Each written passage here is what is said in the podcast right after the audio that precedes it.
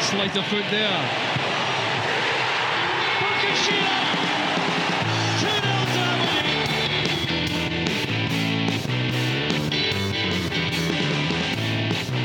It is Madison! And he's done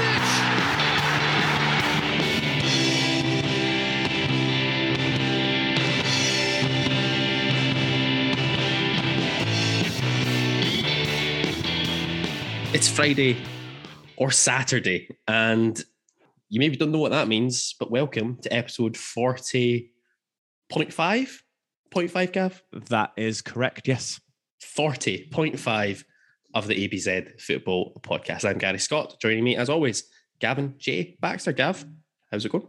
Just when 40 wasn't enough. Yeah, you might not know what it means, but I know it means that something's happened and it necessitates the reason for me to be here Friday night. And where else would I rather be?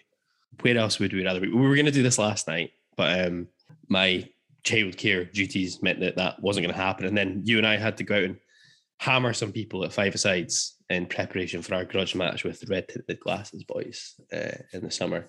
And and hammer we did. Hammer, we did absolutely. It was it was some glorious stuff. It was Sigma Olomouc esque. It's fair to say. That's uh, it wasn't that comprehensive. Felt comprehensive to me. Anyway, Gav, we're here to have a quick chat about. We predicted it, didn't we? Wednesday's drop of Dave Cormack Graham Hunter interview a little bit later than we'd maybe predicted. I think you'd predicted it to come around 10 o'clock in the morning. A few hours later than that, but our, our spies were correct. It was out on Wednesday. Um, and it's already sparked, it's fair to say, uh, a level of debate, will we say, on, on, on social media involving Aberdeen. And we thought it was time to just have a little bit of a dissection of the hour and 11 minutes that uh, Graham Hunter spent with Dave Cormack and just to try and pick out what I think we see some of the key aspects of that interview. Just, I guess, first up, Gav, just your thoughts generally on the overall presentation and and so on and so forth of the actual interview itself. I think um I think Graham did a did a very good job in in keeping the interview flowing and keeping Dave Cormack, I guess, at ease in a way which he would give answers to the to the questions. Um, I've seen some some criticism, some some accusations of softball questioning on Graham's part, which I don't buy into at all. I think um would you I mean it's one of those you could sit and watch that for hours given the number of questions we have um for Dave Cormack and the overall leadership. But on the whole, yeah, I was quite quite happy with what what they put out there. Yeah, and I think it's a difficult one for for Graham from an extent. And I guess, you know, in the interest of disclosure, in the interest of fairness, Graham's a guy who's been a guest on the show. The three of us on the pod usually we've got a lot of time for Graham. I think we like his um, style of interviewing. Big fans of his podcast, uh, the Big Interview. I know that his style is not necessarily for everyone, and that's fair enough. You know, it takes you know all sorts for all all folks and all that kind of good stuff. I thought, yeah, there were some unfair accusations out there about softball questions. I think Graham would admit maybe question one and the final questions, the final set of questions are perhaps a bit softbally, but they're there as well as you as you kind of described to try and put the person who's in the hot seat at ease a little bit, try and ease them into the conversation and get them going. And if you're familiar with Graham's style of his interviews, that's that's what he does, and it works effectively. And listen, it's not an easy shift that one. Um, in a situation where you're interviewing a guy like Dave Cormack, which is going to go out in official club media as well. That's the other thing people need to bear in mind. I know that some people perhaps were hoping for, you know, Graham to go all guns blazing and go in two footed on stuff, but realistically, that was never going to happen. No, not at all. And probably for the best because that happens and you know he makes Dave Cormack look foolish, then all it's gonna result in is the club becoming more and more closed off, and that's not what anyone wants. Oh, even if that happened, a the club would end up editing it to an extent that it wouldn't represent the way the conversation went, or it would be edited in such detail that you would get nothing usable out of it. And at the same time, if you end up getting into a kind of rant or, or a kind of like argument, it's going to end up looking like what that BBC Sports Sound interview looked like, which is just car crash stuff, and you're just Yeah. watching it for the sake of you know the humor out of it rather than actually getting anything tangible out of the conversation. Yeah, or you're Um, you're gonna end up in a with a talk sport segment, which no human being wants to listen to. Exactly. On the whole, I I, I kind of tend to agree with. I think Graham did a pretty good job on the whole of of trying to keep the conversation flowing and also try to keep Dave Cormack on track with answers. Because if there's one thing that I did take away from the the the conversation, and it's something we've seen before, Dave likes to waffle a wee bit. And he does like to try and divert your attention into different railroad tracks than necessarily what the question uh, originally had intended to, to be answered. And there was a few times that happened, and Graham did try and pull him back a few times towards the actual subject matter, and a couple of times it didn't work. Um, and I think you could actually see Graham getting a wee bit exasperated with that to an extent as well. But on the whole, I think as far as Graham did, I think he did a decent job with it. Um, I'm not saying this is praise or a criticism, but yes, Cormack, he has a a politician's vernacular at times. Yes. I think that's not unfair to say. So yeah. He uh there was one or two occasions where I noticed he wasn't really answering the question mhm. that Graham Hunter would put to him. And yeah, that's obviously frustrating. But I guess they were maybe questions that were difficult or yeah, didn't want to give the direct answers to. But that's gonna happen.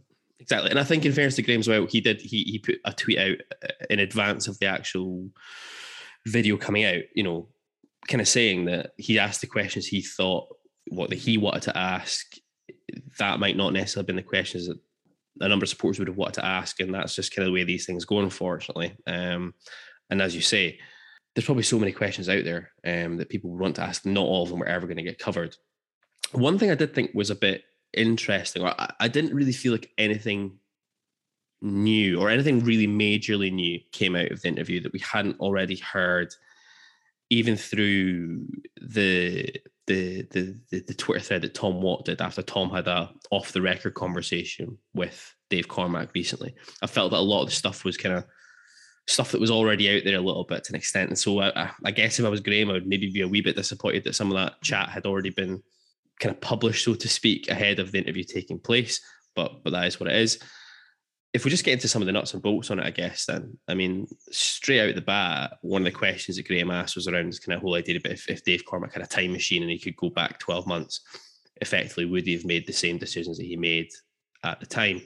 And this was interesting because this was the first instance of exactly what you just said there about the kind of politician vernacular appearing because Dave decided it was like, well, let me let me do my train of thought and we'll come on to it. And he started kind of rabbiting on about, you know, how much money had gone into the first team and the fact we delivered the training grounds um, and all this kind of stuff. And it kind of took Graham to pull him back into the conversation a bit. and what I thought was interesting on this was he Dave Corbett went quite heavy on this idea about okay, so Stephen Glass didn't have a lot of experience in terms of managerial experience, certainly no real experience of managerial uh, stuff in Scotland, but kind of went heavy on this idea that, well, we, we brought in Allan Russell and he had loads of experience with England and Scott Brown had vast Scottish experience.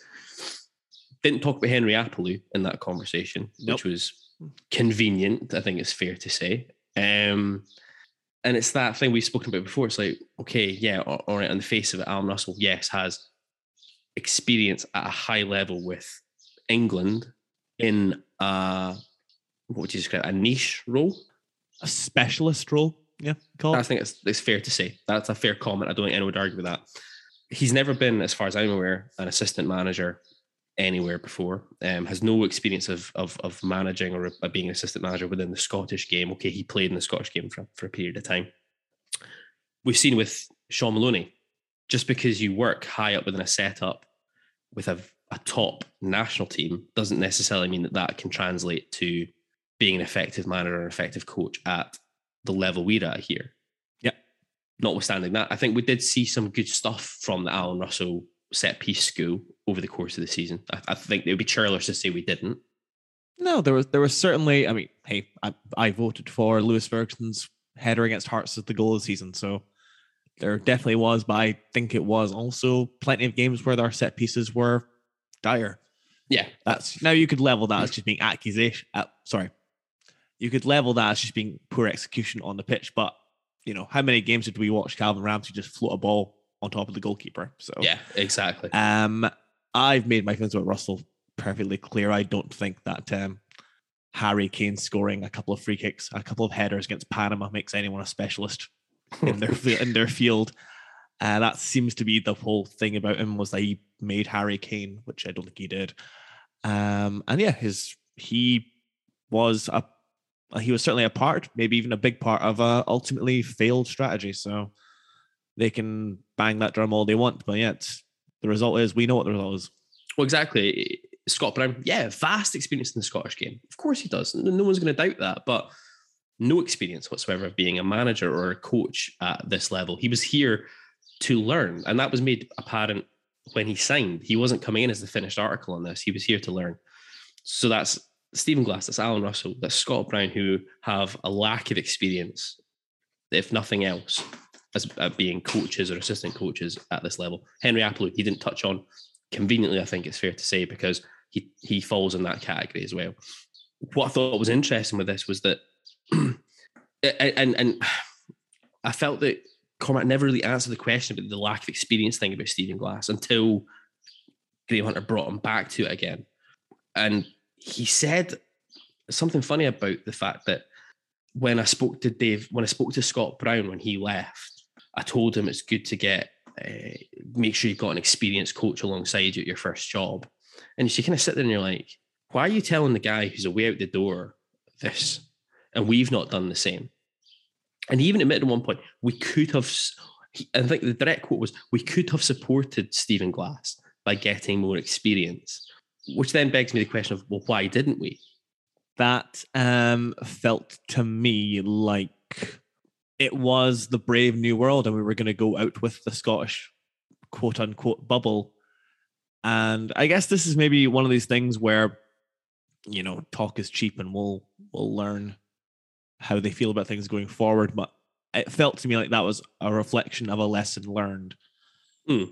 that they didn't put that in place. I mean, he made mention of Neil Simpson, Yeah, but which again, I didn't. like- which yeah, I don't really. Uh, is Neil Simpson really part of the first team? Uh, Is he? It's and even then he's not had. Even then he's not had first team coaching experience out with, you know, a couple of stints as caretaker. So it's a exactly. It's a It- null and void point there. It felt to me like he brought Neil Simpson into the argument to try and satisfy this idea about it's a guy with experience.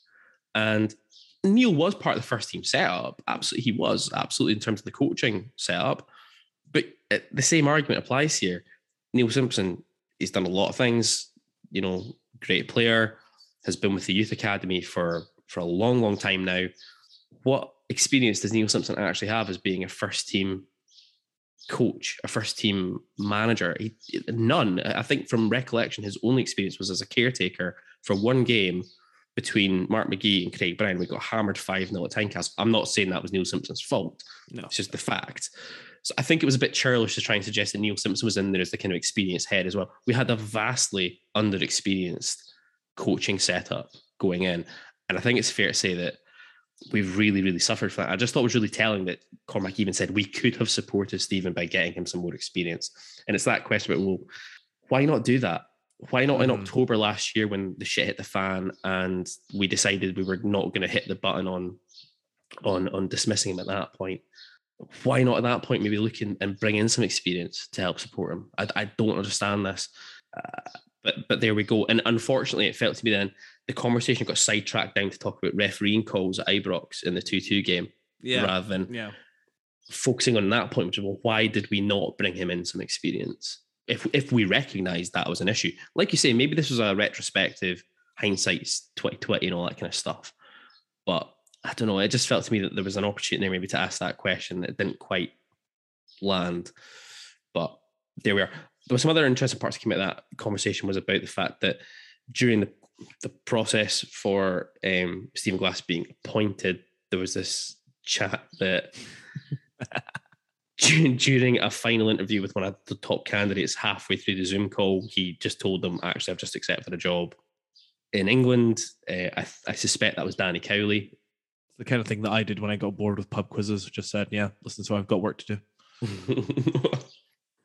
I, the timelines would line up for this. I think it was well trailed that Cowley had been interviewed Um, whether the whole the whole process was still really a, a, a true process is still Yeah. up in the air for a lot of people. I, I don't think it's ever going to go away. But I think the timelines line up. Danny Cowley did take the Portsmouth job pretty much at the same time that we were in the process of appointing Stephen Glass. So the timelines would line up there, and Cowley was well trailed as being interviewed for the job. So I suspect that's where they were trying to go with that one. I saw some people online try to claim that this meant that Stephen Glass was like the third choice candidate. Yeah, I mean, I think one of the um, what do you call them?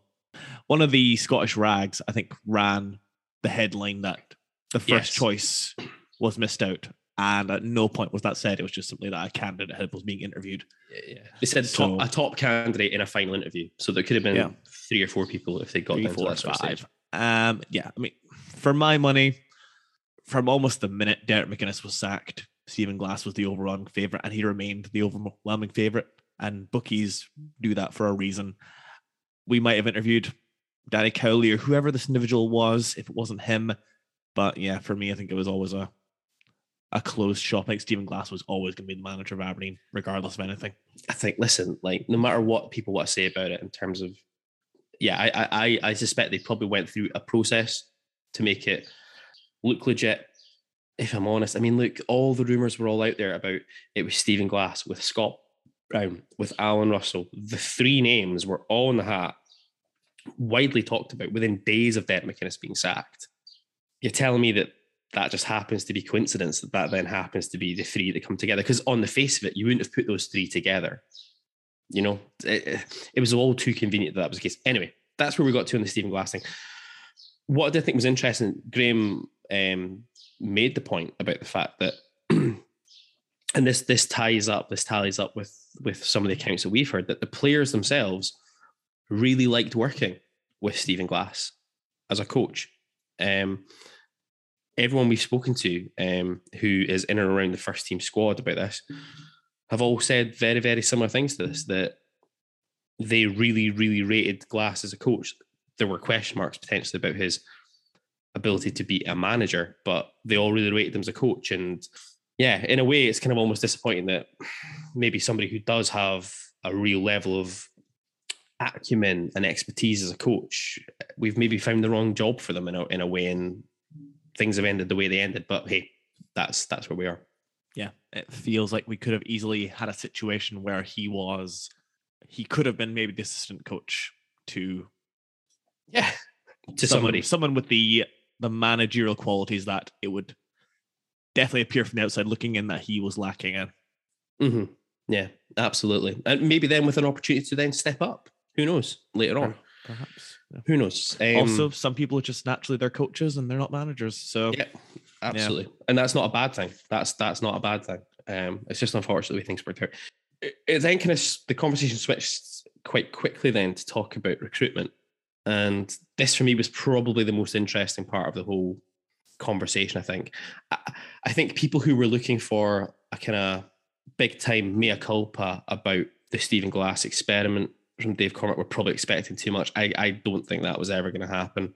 There's a lot of talk about hindsight's a good thing. And yeah, I just don't think that was ever going to happen. But what was interesting was, I think, the, the bit for me that came out that was the most interesting. And it was interesting in two different elements. And people are always going to slate us and say we're being negative and all this kind of stuff. On the recruitment front, there were there were two things on this. One part I find to be very positive for going forward. I'm going to deal with the negative bit first, though, unfortunately, because there was the admission there that Darren Mowbray didn't actually start his job until September, yeah, which moved our timeline we've all been working to around when he was appointed and when he maybe came in the door, shifts it by about four months, four weeks to the right. I think we kind of all expected he maybe was in the door start of August, maybe had some fingerprints over some of the late transfer activity in the summer window. As it turns out, he didn't start until September, which and and and Dave Cormack made a very very overt point about saying that all of last season's summer recruitment was done by Stephen Glass and his coaching staff. yes, Now, I don't know if some of that was kind of aimed at throwing Stephen Glass under the bus a wee bit here. Uh, I'm just saying, I don't know. That bit for me still really damning, and, and in fact makes it look even worse now about the fact that we embarked on our brave new dawn in terms of structure with director of football, head of recruitment, manager, head coach, whatever you want to call them. Just And- um, just omitted to appoint the head of recruitment. Yeah, so we so our entire summer window is dealt with by people who One nil Arbroath, by the way. won the Arbroath. Yes, fucking get in there. Yes, that's like that's the subplot to this whole uh, mini pod, the Kilmarnock Arbroath game. Yeah, one 0 10 minutes gone. James Cragen, Oh, where were we? on the Smokies. Um, Smokies. sorry, we were talking about um a team that are not as good as Arbroath, um, Aberdeen.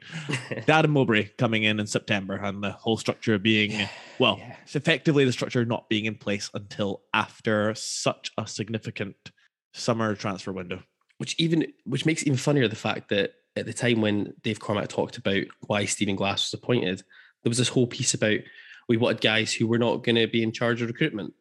yeah, there was um certainly some contradictory statements in the interview with Graham Hunter in comparison to Previous, appearances on Sports Sound or other previous forms of communication that we've heard regarding why Stephen Glass was here and why other candidates were not. So yeah, it's it sounds like yeah, it sounds like Stephen Glass was appointed for a reason, or one of the big reasons being that he was on board with working under this um, new structure of not being in charge of transfers. And then we said, by the way, yeah, need you to go get some players. So uh have at it. What's that? Jack Gurr? Yeah, fine. Fuck, well, I will take him. Yeah.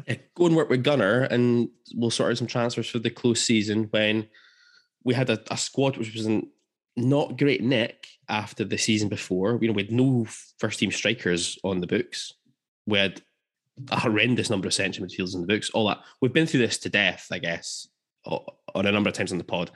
But hearing that admission that actually was September before Darren Mowbray came in just made me just. Uh, if you could have been a fly in the wall of uh, my office in the house there when that happened, to watch me just screaming at the monitor, it would have been well worth the price of admission alone.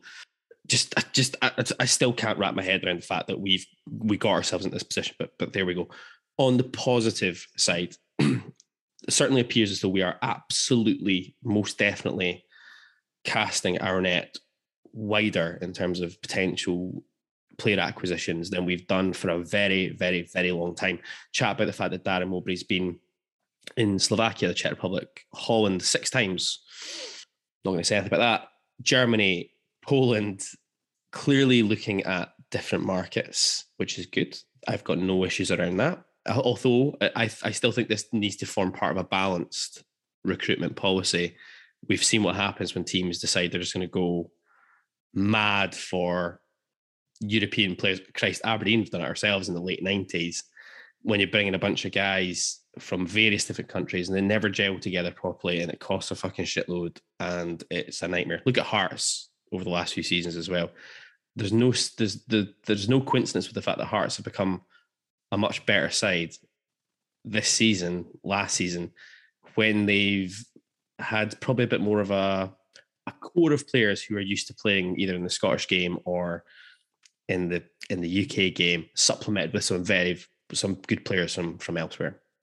Yeah, I mean, if you even just look at the Hearts example, you know, the the good team they had under Romanov, it obviously had the likes of Skacel and Brellier and Fyssas and whatnot, but the core was Pressley, Hartley, Gordon, Gordon, uh, Neilson, one or two others I'm probably not remembering, but yeah, like I say, it's it's clearly important to have that level.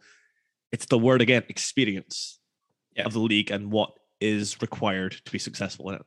Lot of interesting chat as well about the fact that you know obviously Besuijen apparently is a Darren Mowbray. He was a Darren Mowbray project. Let's call it project for the sake of it. Um, we beat Hibs to Besuijen according to Cormack. There's a surprise. We always beat players to Hibs, don't we? Really clear as well. There was a, there was an interesting piece where they started talking about the the model that Sevilla used with Monchi, and Monchi has been able to identify targets, brought them in, which then Sevilla turn over sell them, and I think he's made like six hundred million or something for Sevilla over the years in terms of player recruitment, having them for three, four years, and then spitting them out for profit. Yeah. which is in theory, great. And I, I, this was one of the things that I'm glad that they they spoke about because it's something I've been pushing for a little bit, which is around what clubs are we looking at in Europe to understand how they maximize their resources, how they're punching above their weights. Um, Villarreal. I was watching. I watched it on the actual the club YouTube channel, Mhm. and it was like live. So there was comments on the right side. Yeah, And when he started talking about Sevilla, and I think he may have mentioned Villarreal. As he well, did say Villarreal as well. Yeah. I was expecting in the comments to appear all the same quotes and Yeah. comments that were made when you uh, when you made comparisons uh, with Villarreal and Sevilla and ourselves, and as far as what we could achieve based on taking the elements of their model and see what we could replicate. Not when you said, not when you said we could win the Europa League next season. I, I never said we could win the Europa League this season. Point. My point was there are clubs out there in Europe who punch way above their weight in comparison to the resources they have available to them. I'd like to understand if we're out there looking at these clubs to understand what it is they do. You know, Bodo Glimt are a great example of this. Um, Well, I, I think Cormack did mention that he had had a conversation with the individual um, at Sevilla. So- yeah, which is which is again positive. I'm pleased to hear stuff like this. Um, there's loads of examples of out there. What, what was interesting, and this is the one thing again, I was. This is probably getting to the minutiae of the detail, and again, this is one of these things that maybe only appeals to like proper football dorks to an extent, and maybe isn't really suitable for like a kind of red TV outro. But one of the clubs that Dave Cormack's talked about previously about us having looked at about how they do things is Nordsjælland. And Nordsjælland do have a really, really good track record of bringing in this is this this is this ties into the youth academy setup discussion as well about bringing in youth players or bringing in uh, players from I think they've got a link up with a club in Ghana I think it is I think we've talked about this before, yeah. yeah, they'll bring in players from from from Ghana. They'll bring in players from their youth setup. They'll, they'll attract players locally. They bring them in. They play them for a couple of seasons. They sell them on for big money, and it works from a revenue perspective, and they get good money in the door. The issue with this though is that as soon as Nordsjælland suddenly realised this is what they could do, their actual performances on the pitch have come off a cliff. Like they are fucking terrible at the moment in the um in the Danish league, and their progress in the cups has been poor. And it's almost like they've sacrificed success performances on the football pitch for just being a I don't want to say a money making outfit, but to an extent, that's what they're kind of doing. They're taking in players, they're selling them on, but it doesn't seem to be replicated. They're not getting any sort of like real tangible success on the football pitch as a result. And that's the one thing I want to make sure that we are not going to fall into that same sort of trap. Yeah, no one wants to see that at all. We want um, players that are going to come in here, make a very positive impact for the club, contribute to our success, and then yes, and when the time comes, we can then look at moving them on. But that you know, this is all again, it's all it's all theory. It's all it's all talk at the moment. I'm more encouraged by Vicente Besuijen Mhm. in this sense of the business model. But yeah, we need to we need to make it happen. It's it's all well and good talking about it. We need to make we need to make it happen. talked about this idea about we're in discussions with a quote mark top Serie A team. Um, they didn't say it talks about what. There was an allusion to the fact that this is a team who've got 40 plus players out on loan. Um, I think there was a inference coming that we were maybe talking to them about maybe being some sort of, I don't know, partner of choice about who they might punt loan players to because they've clearly got way too fucking many if they're loaning 40 plus out in a season. um, And if, and if you're gonna, if you want to learn how to play and you want to be, become adaptable for the Serie A, we're better than uh, well, yeah. All I can think about is our last loanee from a Serie A club. It was Vuya, wasn't it? I th- It has to be Vujadinovic. It's the only one I can think of. Um, hopefully, maybe a little bit better than that. Poor guy. Poor I think as I, I as I was tweeting at the time, if I was a betting man on that one, I'd be looking at Atalanta might be the club in question there. Tick the boxes in terms of the number of players they've got on loan. They've got like something like 60 odd out on loan at the moment, which is just nuts. Um, I mean, that is like Chelsea levels of just stockpiling players. That's- that's- Absolutely. that's, insane. and it's a it's a it's a broad suite of players as well. They've got out on loan in terms of nationalities, um, in terms of like positions they play, ages, all that kind of good stuff. So who knows what that could end up looking like? There's always this issue about loan players, though, isn't there, as well? About unless you're getting proper world beaters almost, and or or world beaters is maybe going a bit too far, but guys who can come in and really, really influence what you can do as a club for a season or for two seasons. If you don't have like an option to purchase them at the end of it, you kind of end up in a scenario about what was kind of the point of that, but one that needs to forget. Uh, the reason I also think it might be Atalanta is because Lee Congerton, who used to be the Celtic head of recruitment, he was then sporting director, I think, at Leicester City, moved to Atalanta in March time, I think it was, in a role which is classed as head of international development of sports or something. So I, I presume he's the kind of guy who'll be out there looking for partner clubs, etc. He'll also have knowledge about Aberdeen from his time in the SPFL. It seems to me like that would be an obvious fit, and I presume that him and Stephen Gunn know each are known to each other. So putting two and two together, we've probably come up with twenty five, but who knows? The pieces fit, and yeah, there's probably every chance that Jim Goodwin's met him at Celtic Park. Apropos of nothing. Not, not, Um, that, not that I'm making mention of anything there. no, I'm genuinely not. I don't care if Jim Goodwin goes to Celtic games just for the record. That was a big thing about that. I don't care at all. I'm not going to get drawn into that conversation just now. I, just, just saw an opportunity there. Um, but yeah, I think you're. I think you're right as far as, and I think this goes back to the point that was raised when Stephen Glass and Stephen Gunn did that Q and A, the beginning of the season. yeah, Do we want loan players coming in from? Let's just say it's Atlanta for Atalanta. That's gonna Atalanta and get- Atlanta If it sound if it is Atalanta, that is going to get really confusing. yeah. Um, if it is Atlanta, Atalanta, fuck. if it's the Italian Atlanta, do we want players coming from there for six months, one year to block the progress of our own young players? Moan about how much of a farmers league it is. Disappear home again. Yeah, I know. It's it's going to be that fine line, isn't it? Yeah. I Yeah. think there's. I, I don't think there's anything wrong in exploring these kind of conversations, but it's all going to boil down to the type of players who you actually are able to to bring in the door. On the Yeah. whole, though, on the recruitment front, I feel I genuinely feel quite positive about what this is going to bring. I feel that it's a marked difference from the way we spoke or the way we recruited under Russ Richardson um, and the latter years of the Derek McInnes era. I'm kind of I'm genuinely excited about the prospect of us actually trying to find unearthed gems in far flung leagues who are going to come in and tear it up, and then we can sell for like twenty million quid. One point that I thought was interesting about it was there was a conversation regarding the recruitment in January, or shall we say, lack thereof, I was just about to come on to this. I'm glad you did it. Go. where the the mention of quality over quantity was made. Yes. And I have it written down in front of me. Quality over quantity. Adam Montgomery question mark. yeah, right. So this is this this is this thing, right? I completely agree with the premise that we shouldn't just sign players for the sake of signing them, and we shouldn't s- spend money on people just so we bring people in the door if they're not the right targets, if they're not the right fit. Hundred percent, completely on board with that. But and there was always a but coming here with this. it brings me the question about how badly prepared were we going into the January window that like by all accounts, and we spoke we spoke about this before, we were still on the final day of the transfer window, scrambling around trying to get players. We were still trying to, and, and that's well documented.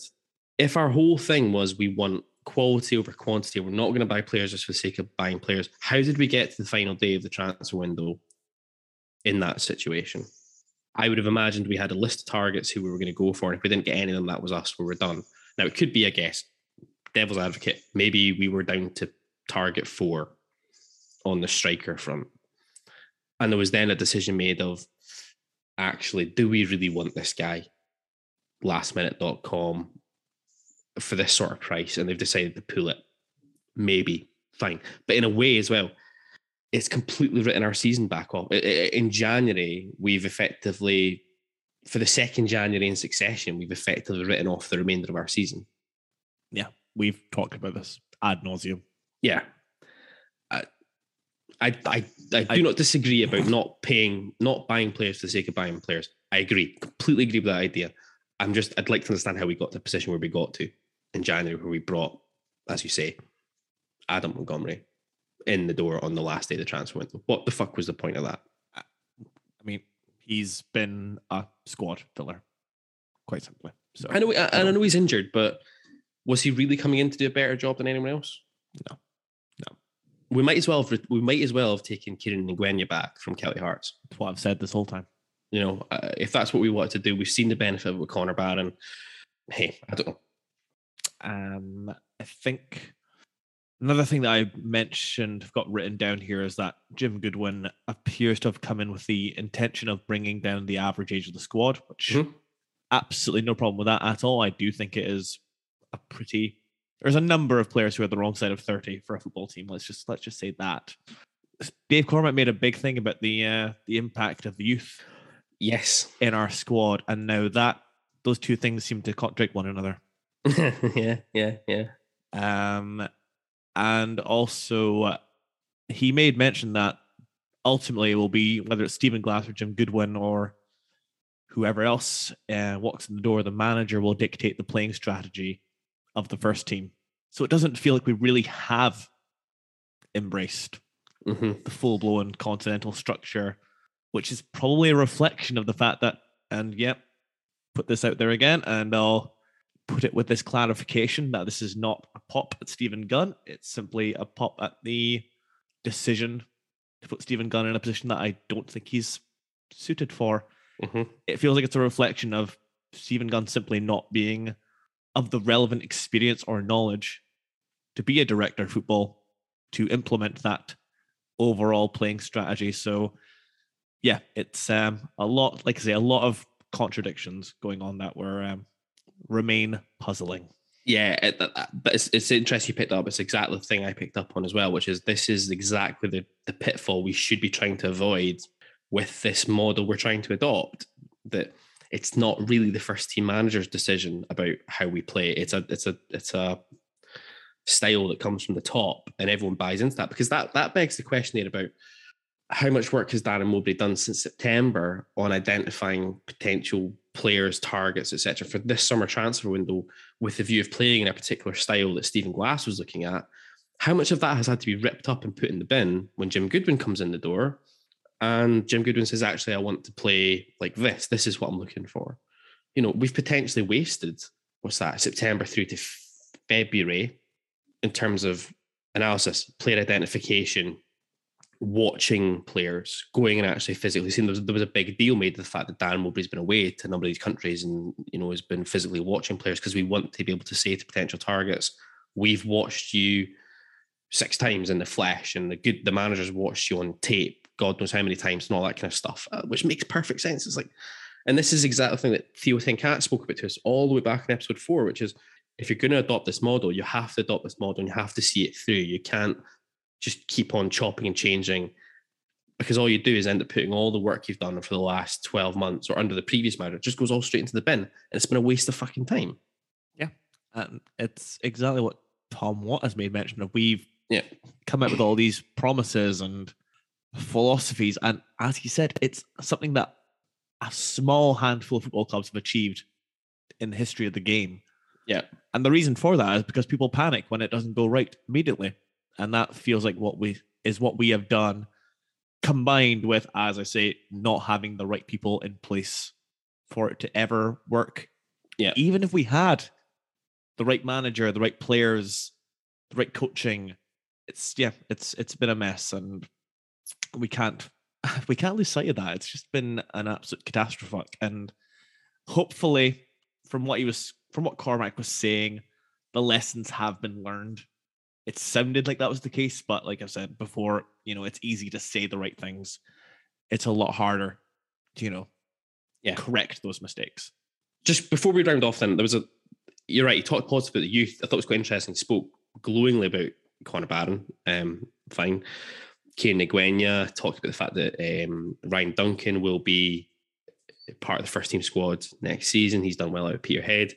Completely dodged the question about Dean Campbell that Graham Hunter asked him, which would make me suspect that Dean Campbell is not long for Aberdeen Football Club under Jim Goodwin. Hang on, hang on. Let me just check something. I don't think he's playing tonight for Dean, Dean Campbell is not playing No. in the Dean Campbell is currently uh, warming the bench. So yeah, he's I not thought- he's not made an impact at Kilmarnock. So I, I read something interesting today. I think a, a Kilmarnock fan actually said that he has looked best there at left wing back, which is interesting because I think that's actually where he's looked best when he's played for Aberdeen as well, is at left back and left wing back, despite the fact that's not meant to be his position. But there we go. I digress. I just thought it was very interesting that there was a very direct conversation or, or talk about certain players, and then when it came to one, it was like, uh, he's on loan at Kilmarnock. It'll be up to Jim. And maybe just think, mm, not sure if that means that Dean's going to be long for this one. You touched on it, Jim Goodwin's wanting to bring the average age of the squad down. I think that's good. No issues with that. Um, and then it kind of got to this would be the final bit, and I was, I, I kind of still can't make my mind up about this a little bit. There was this the chat towards the end of the conversation about the fact that people are not willing to put money in Aberdeen Football Club for fear of, I think the word was retribution. I think was used, and you know for the stick that people's families and all this kind of stuff and abuse that people might get. And I was a little bit struck by that um, on a couple of different levels. One, I think, is that, and I spoke about this yesterday, where there's absolute outright abuse, right? That's not that's not on, and and, and that does need to kind of be toned down a wee bit. Um, that's that's not really on. At the same time, though, people are allowed to voice valid criticisms about Yeah. the state of play when things have not gone right. And I'm sorry, and I know there's a lot of people out there who'll disagree with me about this. Just because you were a beach end boy once doesn't make you exempt from criticism when things go to hell in a handcart. It's as simple as that. Like I, I don't think I can say that stronger. Now there is definitely a fine line between criticism and abuse. Don't get me wrong oh yeah, on that front. we've talked about that again at a number of occasions on the season actually. Yeah, Abuse directed at our own players, yeah, which has gone overboard and is maintained online usually by people who have got hashtag be kind in their Twitter profile. yeah, absolutely, definitely. Um, I, it almost felt to me a little bit, and I don't think this. I'm, I'm hoping this wasn't how it was intended to come across, but it came across to me a little bit as though like there was almost an element of like, don't criticize, like this is not here for criticism, and there was also another bit about the fact that you know no one else will put in the money, no one else has got the wealth to put the money in. There was a line about that, and there was a little bit of me was like, is that some sort of like little veiled threat around? Don't run me out of town because I'm the only one that's got the pockets deep enough to deal with this. I don't know if that's how that was meant to come across. It it, it just it it it triggered my ear in a, in a way that was just a bit like, I don't know about that. And there are also other reasons why people in the town are not investing money in the football club at this moment in time. Um, it's no secret that Cove Rangers sold out their Player of the Year dinner pretty rapidly. I'm I'm I'm pretty certain. As far as I'm aware, our Player of the Year dinner has not been sold out yet. There are reasons why local businesses who've been supporters of the club for many many years, in terms of attending Player of the Year functions or taking tables at corporate or whatever it might be, maybe what some people might perceive to be small beer compared to you know shirt sponsorship deal or whatever but who've been loyal supporters of the club from that perspective for a long time. There's a there's a reason why some of these people are not putting in the same level of money as they used to, and I'd like to think that that's got nothing to do with a fear of quote retribution or any of this type of chat for being seen to be associated with the club. There are other reasons for that, and I'd like to think that we're looking at why that's happening. I don't want to derail very important conversation, but John Beaton is the referee of tonight's game. And but in saying that, a feisty challenge, a feisty but fair challenge by Nicky Low on Rory McKenzie has the Arbroath fans celebrating as if it's a goal. Love it. And all I can say there is go on, Nicky Low. Absolutely. Friend of the Um, show, Nicky friend- Low. Rhymes as well. Brilliant. What a lad. What a lad.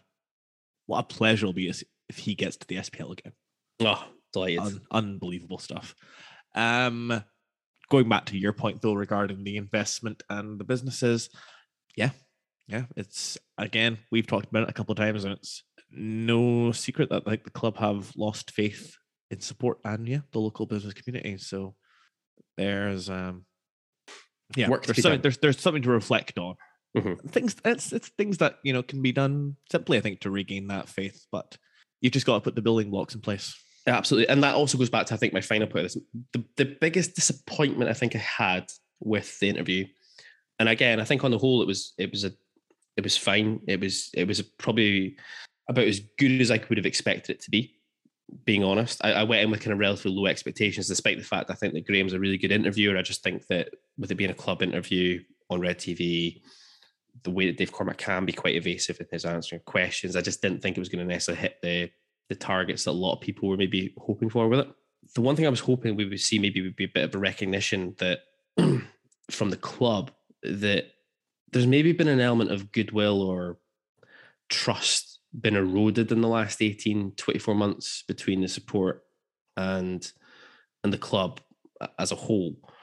And i, I think about things like the i think the, the two big ones are the ronnie hernandez situation and probably the stephen glass appointment are probably the two big things. I think that the vast majority of level-headed reasonable supporters not you know conspiracy theorists running around with tin hat crazies, not people like us, then, not people like us, are entitled to question how those decisions have come about and are also entitled not to be treated like idiots when it comes to explaining what happened. Like we're all grown ups.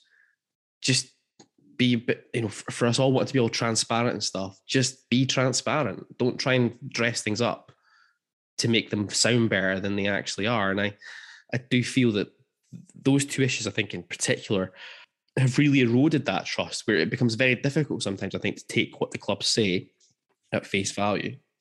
Yeah, it's it's possible to do that without sounding really negative upon mm-hmm. what has happened. I mean, we, we all accept that mistakes are going to be made. That's that's human nature, and there are people running a football club who have, in some places, never run a football club before. So mm-hmm. everyone's learning. If yeah, if there was that um, what's the term? Humility mm-hmm. over what's happened in the last 12, 18 months and a recognition of it and an indication of a desire to turn things around, then yeah, I think people would be more accepting of it. People would be more would look at that as being more honest. And if we even just said about Ronnie Hernandez, listen, I think everyone probably accepts that um, Hernandez was signed ultimately to go to Atlanta. I don't think that's outlandish to say based on the fact that he came here, did basically nothing. Yeah. And then lo and behold, ended up signing for Atlanta. So um yeah, just honesty. Where it's appropriate, honesty. That's that's really all anyone wants. Absolutely, and listen, I think I think it's important as well to say that you know, from my perspective, I don't know about you, Gav. I'll, you can you can obviously talk for yourself. I do not doubt for one minute that Dave Cormack, one hundred percent, absolutely wants to see Aberdeen Football Club be as successful as it possibly can be. I yeah, I'm very content in the idea that his heart is in the right place. Yes. I don't have any doubts about, about that. I don't have any doubts about his sincerity around that. I have no doubts about I think at heart he wants the best for the football club. Um so this is not a slate on him. I just think that there's parts of the the character. that's the best way I can probably use the, the, the the way I can describe it. Maybe it needs to be kind of softened off a little bit, or I don't know, dialed down, or I don't know. Like I'm all for having. Uh, Martin Stone made a good point with this. I think might get Martin on the pod in a couple of weeks to talk about this a bit more. I'm all for having a chairman who's a bit more out there in terms of being visible and maybe bullish and not allow us to be bullied by the SFA or the SPFL or other football teams in the league and who is out there fighting our corner. I am absolutely all for that. Definitely, 100%. But at the same time, if you as a chairman decide to put yourself in that position, that also comes with a, a level of territory that you have to accept as well, which is as soon as you put your head above the parapet, you're also there to be kind of like shot at from a perspective. And you kind of can't have it both ways from that from that side of things. Um, you kind of have to go all in or all out, one of the two on these types of things. That's what we've said. That's what Graham's made a big point of saying. Yeah. That yeah, it's we knew where we stood mm-hmm. with Stewart Milne for all his foibles and all his faults. Yeah. We knew where we stood. And yeah, I think just um he made mention of that that, you know, when if he's if he's in the press or he's on social media, then he's suddenly uh attention seeking egotist. And if he's not, then he's suddenly hiding. It's, it's not it's not that black and white. It's just yeah. We um yeah, yeah, you're you're right. When he puts himself in that position, then he's there where it's valid to be criticized. And, you know, there's plenty of things that have gone wrong Yeah. from Dave Cormack, Stephen Gunn, the whole club's perspective. And yeah, it goes back again to humility and recognition for me. And and don't get me wrong, there's been a lot of good things that they've done as well since Dave Well- Cormack's been in the door. My final point here that, that I've got written down is to get a very positive point into this show because Yeah. I had a feeling that we might verge more into the kind of twilight sad spectrum of emotion. Um, I think all the credit in the world has to go to the club and Dave Cormack, especially as the leader of the club. It was a big part of this for maintaining all of our staff through through COVID. That is an incredible effort, and the club deserves all the praise in the world. Absolutely, hundred percent on that. On the COVID response that they did in the local community, um, the Red Shed, it can still be better. It can still be improved. The experience here can be improved, but at least it's a step in the right direction as far as that goes. Um, The Alex Ferguson homecoming. superb, absolutely brilliant. You know, executed to a T. AFC moment of the year in our end of season awards, brilliantly done. Um, the the training facility, it wasn't going to get mm. built unless Dave Cormack and was able to find the cash to to to make it happen. I know there's an argument about has the training facility actually made us any better or not, but that's a different discussion. We've been crying out for I don't know how many years to have a proper training facility. If they could just get an indoor pitch as well, that'd be good. Just hashtag just saying. The the fact that we appear to be engaging more with the city council around the beach master plan and potentially keeping a stadium at Pittodrie. Now at, at, at the beach, don't get me wrong, there are still potentially massive pitfalls in that arrangement that might come, and we need to tread very, very, very carefully in that discussion. But that's a positive for me as well. I was deeply concerned about the Kingsford Stadium location. Um, I was going to go along with it because I didn't think there was any other viable alternative on on the on the horizon for us. The, the city council didn't appear to be willing to play ball, and everything else was going to be too expensive. So I could see why it happened. The drive now to keep it at the beach, excellent, good stuff. Just don't make it sixteen thousand seats because that's fucking tiny, and make sure there's no running track and steep stands. That's all we want. That's all we fucking want, If you can just kind of put Tynecastle, but better, but a less but shit Tyne a Castle, tiny bit bigger, and with and with better hospitality. and with no loaner seats. Oh yeah, The individual seats. yeah, yeah, What's that all about? Um, so, so listen, they've, they've done a lot of good stuff. There's still things that can be improved, but that's fine. That's the nature of the beast. That's that's football. And you're right, Gav. Mistakes, mistakes in life happen. Own uh, mistakes in football are magnified by about hundred times because you've got idiots like you and I sitting here on a Friday night dissecting every single word that somebody said in an interview on Wednesday.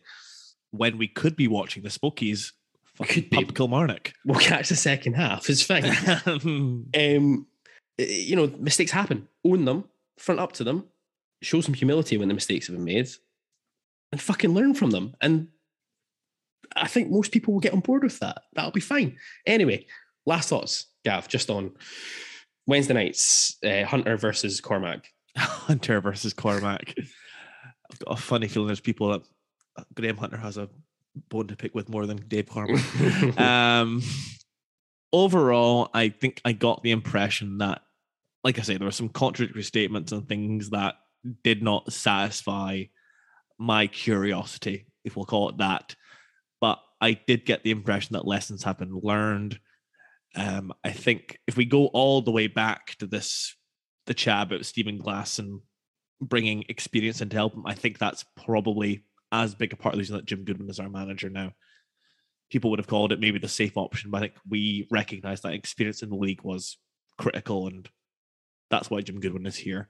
Uh, yeah, I hope the lessons have been learned, and we can, starting tomorrow, today, depending on when this goes out, we guarantee our position in the SPL. uh, I did this again. You did it again, Gav. I hope we just- guarantee our position in the SPFL. That's FL, and we can look forward to starting again almost in our in our brave new world and be the club that Graham Hunter wants us to be, what we want us to be, and what I truly do believe Dave Cormack wants us to be. Absolutely agree. 100%. Join us on uh, Wednesday. It'll be Wednesday next week when we'll have episode 41 out the gates in all your usual podcast haunts. delighted to say that we will be reviewing Livingston, obviously, and I believe we'll have a guest appearance from Dundee. That's the plan. By the way, naked Mark McGhee, he is having his best life, isn't he? Uh, I think he is fully embracing Mark McGheeisms. Oh, pure cinch. And on that bombshell, Cheers, Gav. Great stuff. halftime, Rugby Park, Arbroath, 1 0. Come on, the Smokies. It's on. It's on. Stand free. Or whatever Arbroath's motto is.